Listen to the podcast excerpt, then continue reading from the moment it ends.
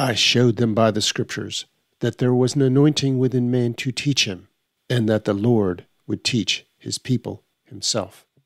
George Fox.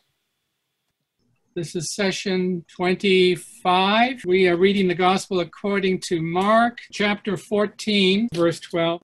We left off with Judas agreeing to betray Jesus. I'll read a bit here. On the first day of unleavened bread, when the Passover lamb is sacrificed, his disciples said to him, Where do you want us to go and make the preparations for you to eat the Passover?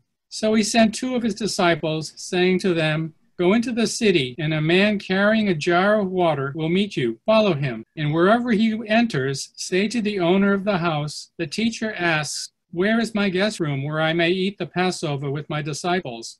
He will show you a large room upstairs, furnished and ready.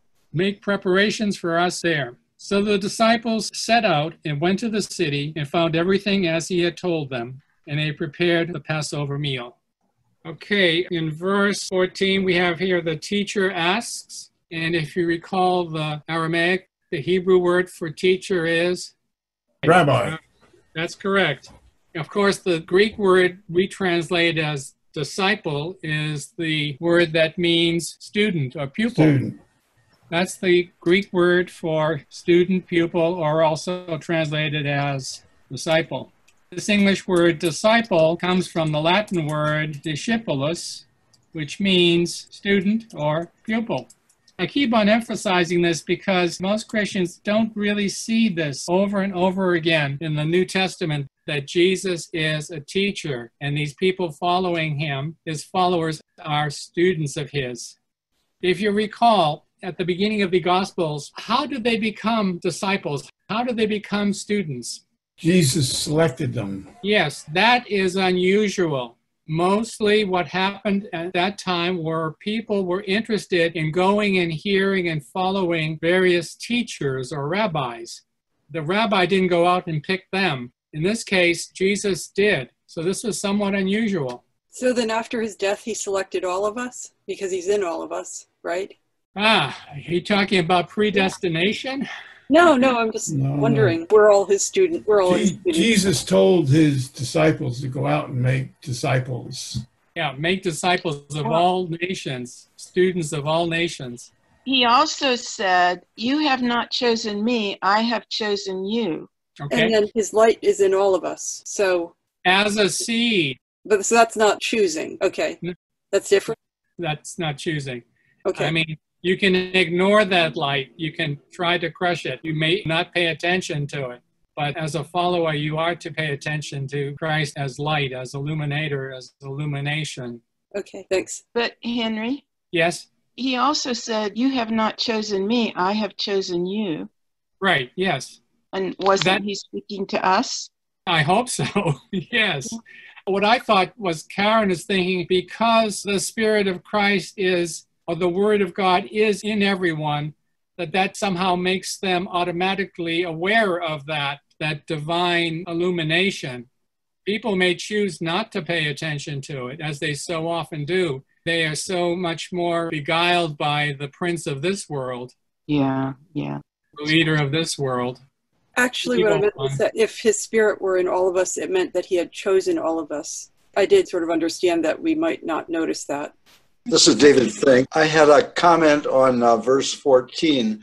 I have spread in front of me uh, four different translations, and I'd like to see what the differences are. A couple of them say rabbi, and a couple of them say teacher, but the Goodspeed says master. And I don't know, frequently, rabbi is translated as that.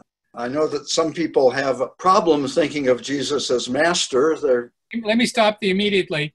In British Okay. English, master is the Right. word for teacher. So, right. I mean, right away, you know, we still have the word headmaster, and that's the Uh-huh. head teacher, and the principal. I don't know what you would call the head of a school in Canada, Dave. I mean, are they called headmasters or principals in Canada? I suppose sometimes a principal. Okay.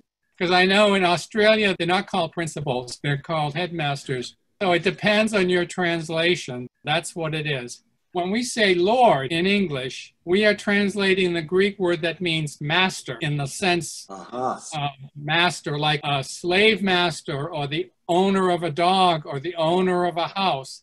We are calling Lord, we are saying owner or master. Yes, master.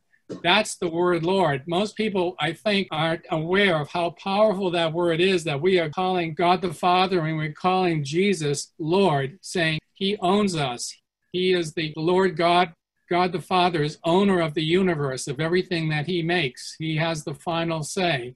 And that title is also used of Jesus. He is our master if we are truly his servants, or as the Greek says, his slaves.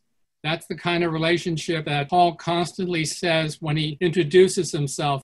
In so many translations, he'll see a servant of the Lord or the servant of Jesus, but the Greek says he's a slave. Paul is a servant to other Christians and to his congregations, but he's a slave to God, a God of love, a God of mercy, a God of enlightenment. That's the kind of slave owner we're talking about here.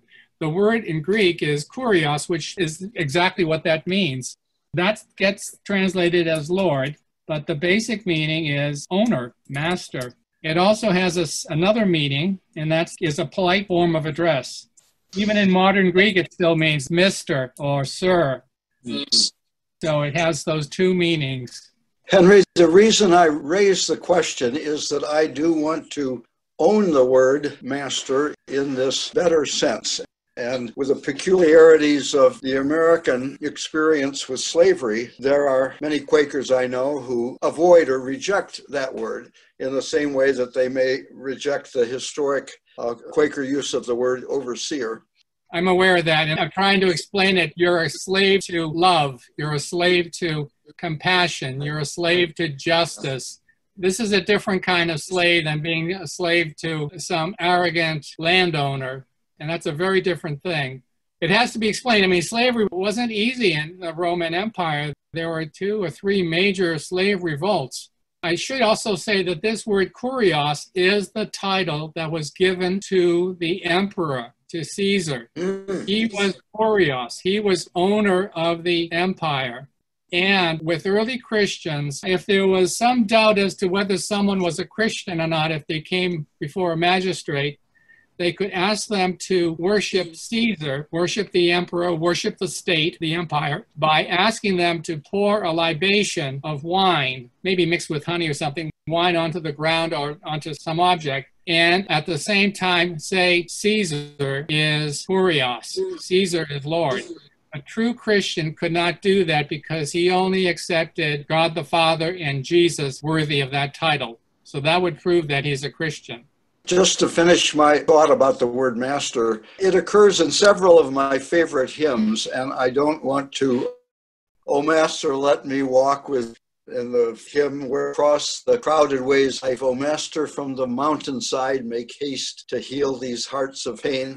So it's something I'm, I'm unwilling to abandon and maybe take it as the opportunity for giving some of the explanation that you are helping us with. This is an, an important point, anyway, to bring up because I'm aware of all these controversies among liberal friends, but it's really out of ignorance. And what's really being talked about here in the Bible is this our first kind of relationship with God the Father. The fear of the Lord is the beginning of wisdom from Proverbs chapter 1, verse 7. And the word fear there the Greek word as well as the word in earlier English of 300, 400 years ago with the King James Version didn't only mean fear, it meant a sort of awesome awe of God, holding God in total awe, fear because of that awe, gobsmacking awe. You are just a mere human creature that may be lucky to live up to 80, 90, 100 years, whereas God is eternal, has created every single thing in this universe and you need to be aware of that kind of relationship. We can go into, at the same time, God being love and looking at the Psalms even there. Susan has her hand up. Susan, it's, it's okay to just keep on interrupting throughout. We, we do that in this group, okay? Okay. Otherwise, I just wondered about the fact that the word slave, both in present day context as well as in ancient times, you don't get to choose to be a slave. If you're a slave, it's involuntary. Yes, so, this is a voluntary slave. I'm sorry? We're talking about being a voluntary slave of. But the slavehood is that it's not voluntary. But when you become a slave of God, if you understand that relationship, as I was just about to say earlier, Paul says he's a slave to God, to Christ, but he says he's a servant. It seems like servant would be a better translation, even though a lot of us don't like to soften it up for liberal friends. If it is Yeah. voluntary, then you're a servant. No, but you- one- but it could- hold on, stop, stop, stop. Let me explain something here. The problem is the English. In the King James Version, the word servant is used. Servant at that time had two meanings. It both meant slave and it meant servant. The word servant actually comes from the Latin word servus, which means slave. Our problem is in English with the fact that the word servant has changed its meaning in the last 400 years. It has lost the original meaning of slave and has only kept that voluntary kind of servant meaning. If you only spoke Russian and we're looking at a Russian translation of the Bible, you'd see the word slave where the Greek says slave, and you see the word servant, meaning servant in our normal sense, where the Greek says servant. It's only in the English speaking world because of the changes in English that we have this messy problem that otherwise you'd just be looking and seeing the words as they were correctly translated from Greek into, say, Russian. And this was the correct translation back in the 1600s in the King James Version. Unfortunately, that word servant had multiple meanings then, and it's lost the meaning of slave. The word servant is related to the word serf, S E R F, servile, servitude, military service. That's the problem we have is just a linguistic problem. It's a diachronic over time kind of problem in English that's there, but it shouldn't be there. If we never had that change of meaning in English, we wouldn't be even having this discussion. Um, Henry, I've thought about this too a lot, seeing that word. Um, it is in my version of the Bible as well. Which one? Um, I have the New International Version. Uh huh. I've kind of thought about that a lot, and I, yeah, I guess it is more than just being a servant. There might be some choice in the matter at some point, but maybe at a certain point, God claims you so completely that you are no longer just a servant. I've heard different people talk about kind of how this has happened to them, like um, different Christians in their writings, like maybe some like um, Christians that were really into like you know Christian meditation or different kinds of things, and talking about this process of being claimed by God. And it's hard because yeah, there's I guess there is some choice in the matter, but it's the way they talk about it is that is something pretty powerful. But yeah, the word slave and master, I could see why that would be hurtful to some people, but there is something to that concept. I do want to emphasize this problem is only because of our English translation.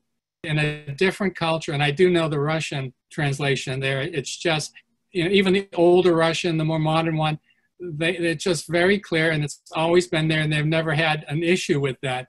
Also, I think with Americans, maybe Canadians too, with our rugged individualism, with our cult of the individual being everything, we don't quite like this kind of relationship.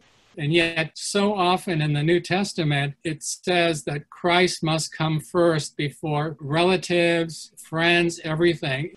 You must put Christ first. And that's what this kind of emphasis is there, I think. What I'm saying, I know sounds strange, but this is just a problem that we have. Oh, I should mention something. I have a translation of the Bible. I got a used copy. I've just started looking at it. It's an English translation of the Bible, but it's done by the Catholic Church in the Philippines. And it's very, very interesting to look at the footnotes there. They're just not kind of footnotes, explanations that I've ever seen in any American or British commentaries on various biblical phrases and verses. It's just a different world there than it is here. I want to emphasize this because I don't want to fight this kind of. It's so strange to us to think of that word slave, you know, being slaves of Christ, being slaves of God. But you make that choice, actually. But being a servant is something that's not eight hour a day kind of servant, or it's not 24 hours, seven days a week. If you really want to be a follower of Christ Jesus, it has to be all the time, everywhere. And I think that's the emphasis there. I'm thinking of the word submission, and that's Ah, yes. another thing that we don't want, we don't like in our culture. If he is master to us, we submit, and that's what people don't want to if they're rejecting master and That's what we're talking about. They want to be in control. In the final analysis, God has complete control. You can't decide when you are going to die. You have no say of when you were born or who your parents are or what kind of society you grow up in. In the writings of early friends, so often you see the expression fear of the Lord, fear of God. You have to think of it in terms of awe rather than just fear. It did have that meaning most often this kind of total awareness of how small you are compared to the God who created everything, all of time and space. Historically, people could sell themselves into slavery. Even in Yeah, times. bondservant or whatever, sure. Yeah, but they could sell themselves into true slavery, so it could be a choice. I mean, they could be captured, Yeah, but that's not being talked about here at all. but that would be an instance. The distinction, Susan was just saying that it was never a choice, and I was just saying that slavery historically could be a choice, and our choosing to be slaves of God can be to the extent that we have any choice. In terms of the Roman Empire, when Julius Caesar conquered Gaul, he took back to Rome and sold more than 50,000 people as slaves. With the fall of Jerusalem in 70 AD, the first Jewish war, I don't remember the number, but again, thousands of Jews ended up as slaves. Many more, were, many were killed, uh, actually crucified. But slavery didn't have the same connotation. It wasn't a racial thing at all at that time very intelligent people could just end up as slaves, doctors and teachers and whatever. But you could also, in the Roman Empire, if you had relatives or somehow could find the money, you could buy yourself out of slavery. That wasn't something you think of in terms of American slavery. So, are people who deny God slaves of God? No. Okay. What the focus, I think, is on beco- becoming conscious it has to do with your ego, with yourself, realizing you're just part of something much vaster than just the small family or society you, you live in. You are really uh, a creature that's loved by God, but a creature that is so tiny in respect to the whole universe, like a grain of sand. if we have a desire to please him, which those early friends did, that's different than those who don't have a desire to please. He's a master in a sense of a deep love rather than a work boss or something. Yeah. You know? I mean, it's being a slave to a God of love, being a slave to love, doing what love says you should do, being a slave to justice, doing what is upright, righteous, a slave of justice. This is a different kind of slavery. But we're also talking here about needing to become humble, to know our position in the universe. We are loved by God, even though we're so tiny, we're here for such a short period of time compared to the age of the universe and the vastness in space.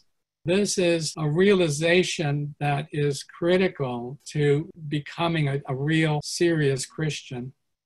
So it's strictly being a slave by choice, which is sort of the opposite of the sort of slavery that people are talking about when they don't like the use of the word. It's the realization you can't say when you will pass away. I mean, I'm not talking about suicide. There are things beyond our control, and the one in control is God. How He's created us, how He's created the universe, how He's created us individually with our own physical and mental and intellectual abilities. We all vary dramatically.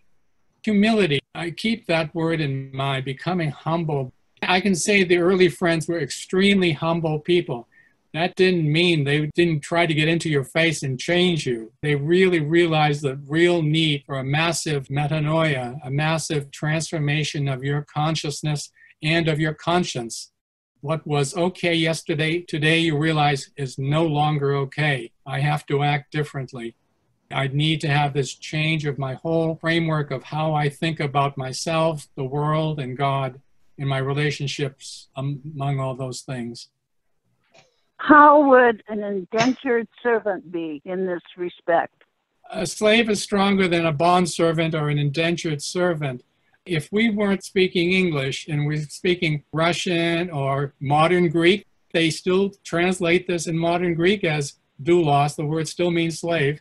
We wouldn't be understanding this. It's because of all this false Christianity that we, we have grown up with I have a topic at some point, I don't know if I'll ever get to talk about it, but it has to do on the diachronic evils that occur over time as words change their meanings.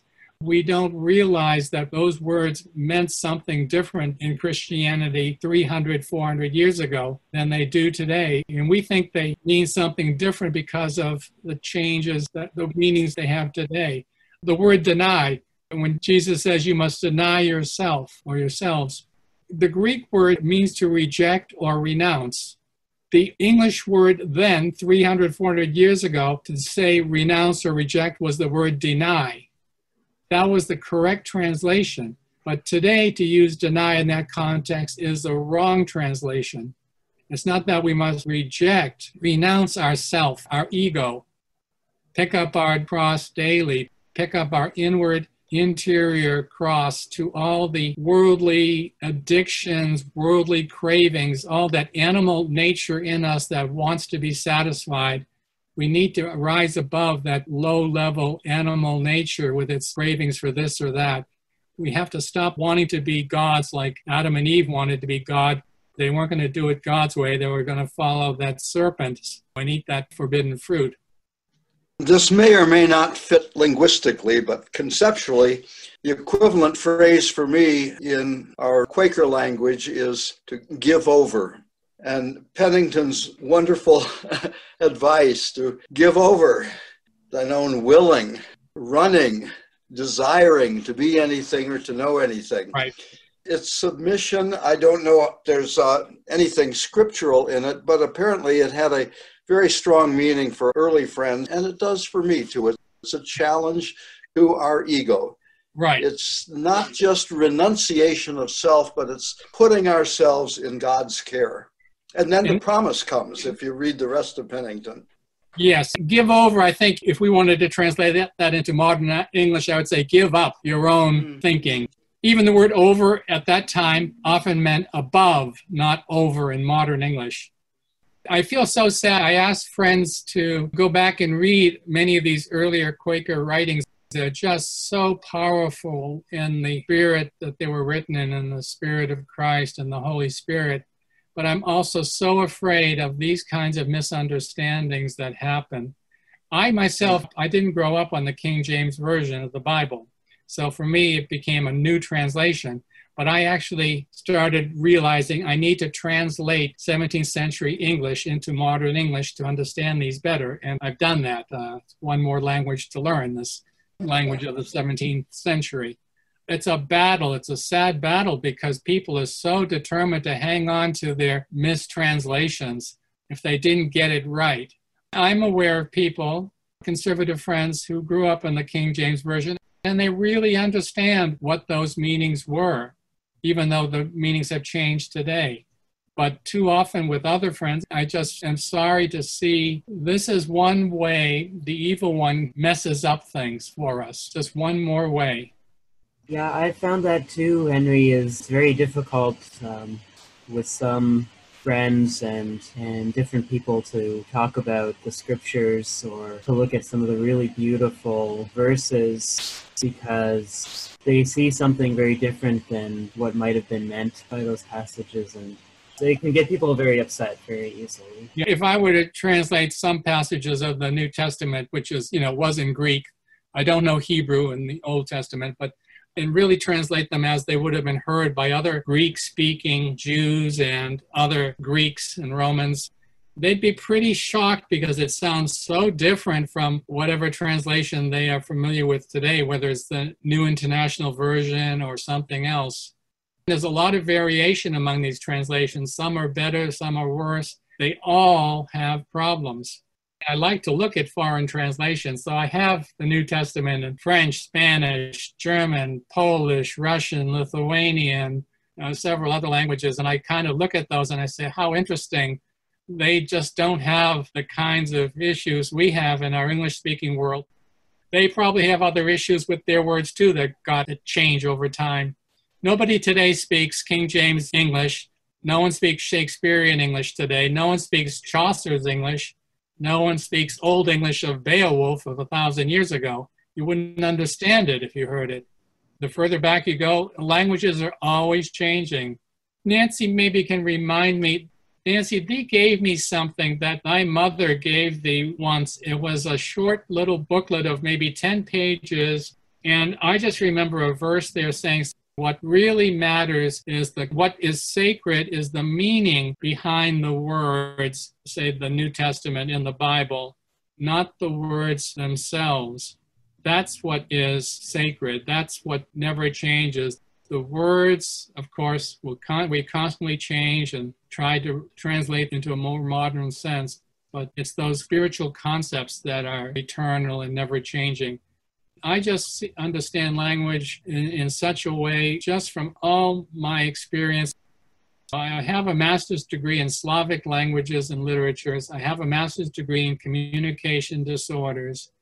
I've worked with patients with speech and language problems because I was a speech pathologist half my life working with people who had aphasia and dysarthria due to strokes. They had language problems speaking, reading, understanding, writing.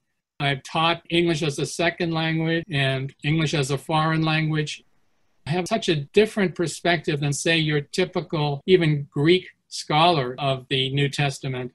I don't agree with them sometimes, and that's because I can see some things differently from just my mental background. But also, I think also perhaps at times just God is leading me in that direction to really question some things. Even what I sometimes read in these Greek dictionaries, I don't agree with them. But that's me.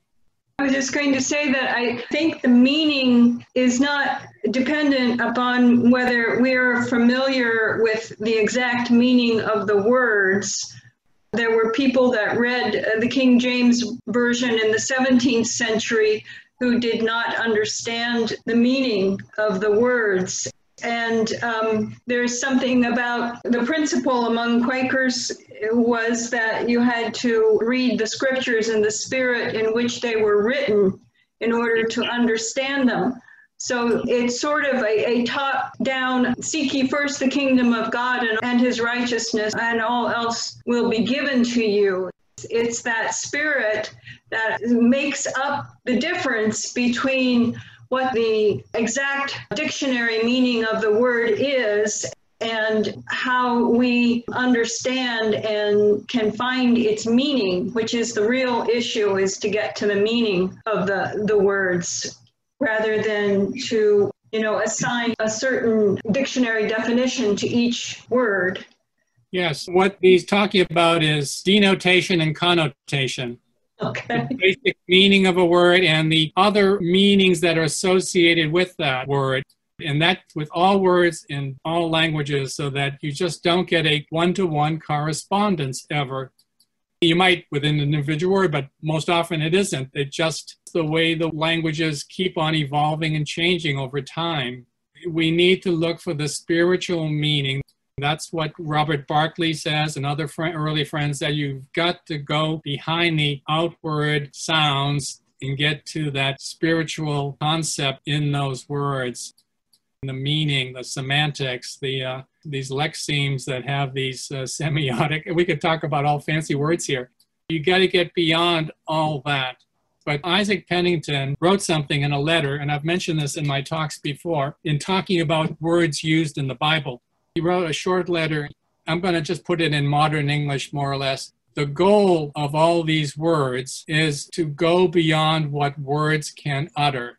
So learn from the Lord to make right use of Scripture, placing them in their proper place and esteeming them in their proper place, and that which is above them, esteem above them. I think he says it right there. It's not fighting over the words, which all sorts of theologians, Anglicans, Catholics, whatever, keep fighting over the meanings of things.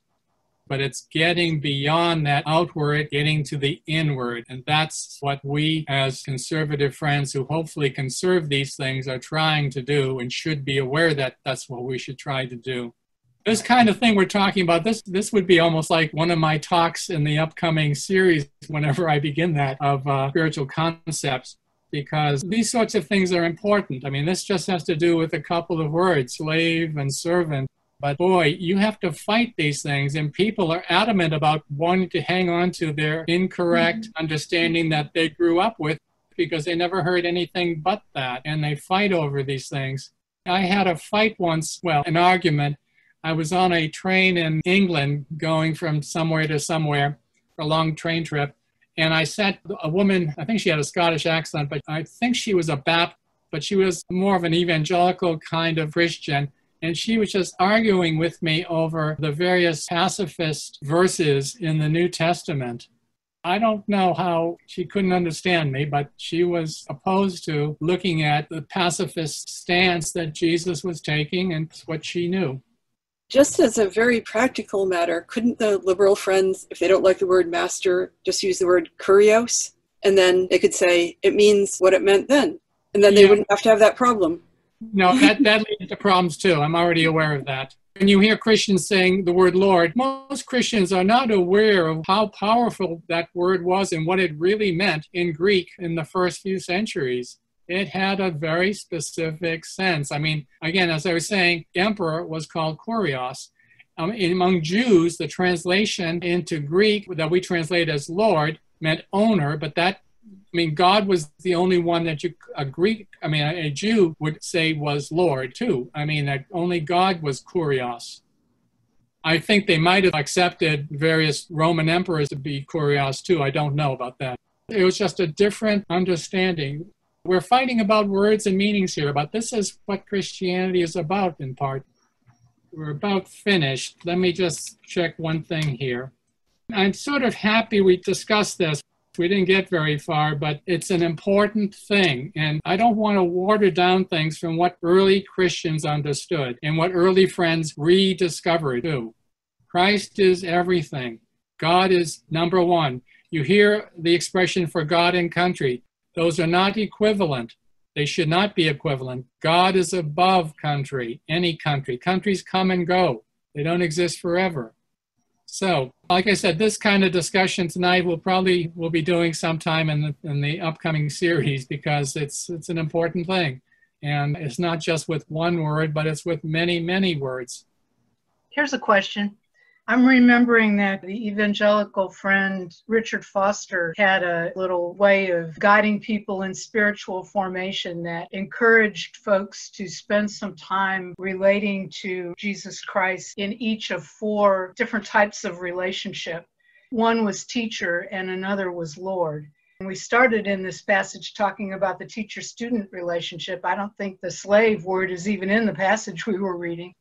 I'm just thinking about Jesus as Lord, and my counterpart is that I'm Jesus's slave or servant, as the case may be. And I'm just wondering if, in your own mind, Henry or anyone else, can you feel a difference in your relationship to uh, I've Christ of, I've as thought, Lord uh, as opposed to teacher? Let me just say, I find it hard to label myself as slave. I'm still working on that part, okay? I'm still more of a servant, maybe most of the time, but I'm still struggling becoming more fully Christian. And with regard to what he was saying about Lord, the two are really separate understandings, I think. I'm trying to see how you can combine them. I, I don't know. Teachers were always very respected, you know, Jewish culture. And even today, in many cultures, teachers are held much more highly than American teachers are held in our country. That's unfortunate. I don't know about Canada. I'm thinking of England, where I've been, that teachers have a much higher position. And when I've been to the Soviet Union and Lithuania, and they're esteemed much more highly than here. So we've kind of lost that sort of understanding of I want to learn from Christ. I want to learn from that utter truth of Christ in me as a teacher there are so many other voices that want to disguise that voice and hide it from me. and that want to be paid attention to, but I need to look at that and look for it and keep focused on it. It ain't easy. I make mistakes. Friends, I'm looking at present company and I realize that Tom and myself and the Smiths were all together with Ken Jacobsen in Barnesville, I guess it was last fall, in which we spent the whole time looking at the concept and the experience of relating to Jesus as our teacher. And I know it's not the only relationship, but it helped me deepen my sense of this being very strong, if not primary. We can look at some of those other, um, the other three of the four that Foster talks about, and we may expand on it. I Was trying just now to remember what the secret code acronym was of ichthus that Christians would use to identify yeah. each other. Jesus Christ, Jesus Christ, Son of God, Son Savior. God, Savior. Yeah. Well, it doesn't say teacher, and it doesn't say liberator, and it doesn't say a lot and of it doesn't say friend So- either. right. so Uh, well, none- even George Fox, are- yeah. yeah, George Fox had a whole list of the offices of Christ. Uh, The word office has changed its meaning. It basically means function. Various functions of the illumination of Christ as teacher, bishop, you can go on and on. And uh, you find them o- repeated over and over again in his epistles and letters and other writings. Uh, so it's not just one or two or three or four.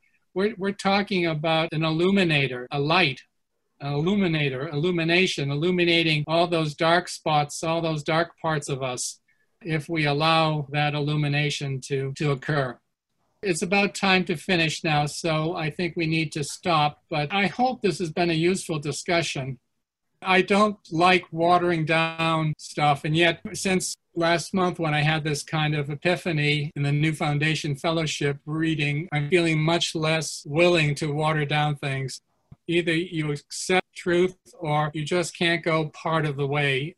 It doesn't get you anywhere, and yet that's what so many people are happy about. You know, you talk, you hear about these Sunday Christians who are Christians on Sunday, but the rest of the world they're much more worldly. So no, it doesn't work that way.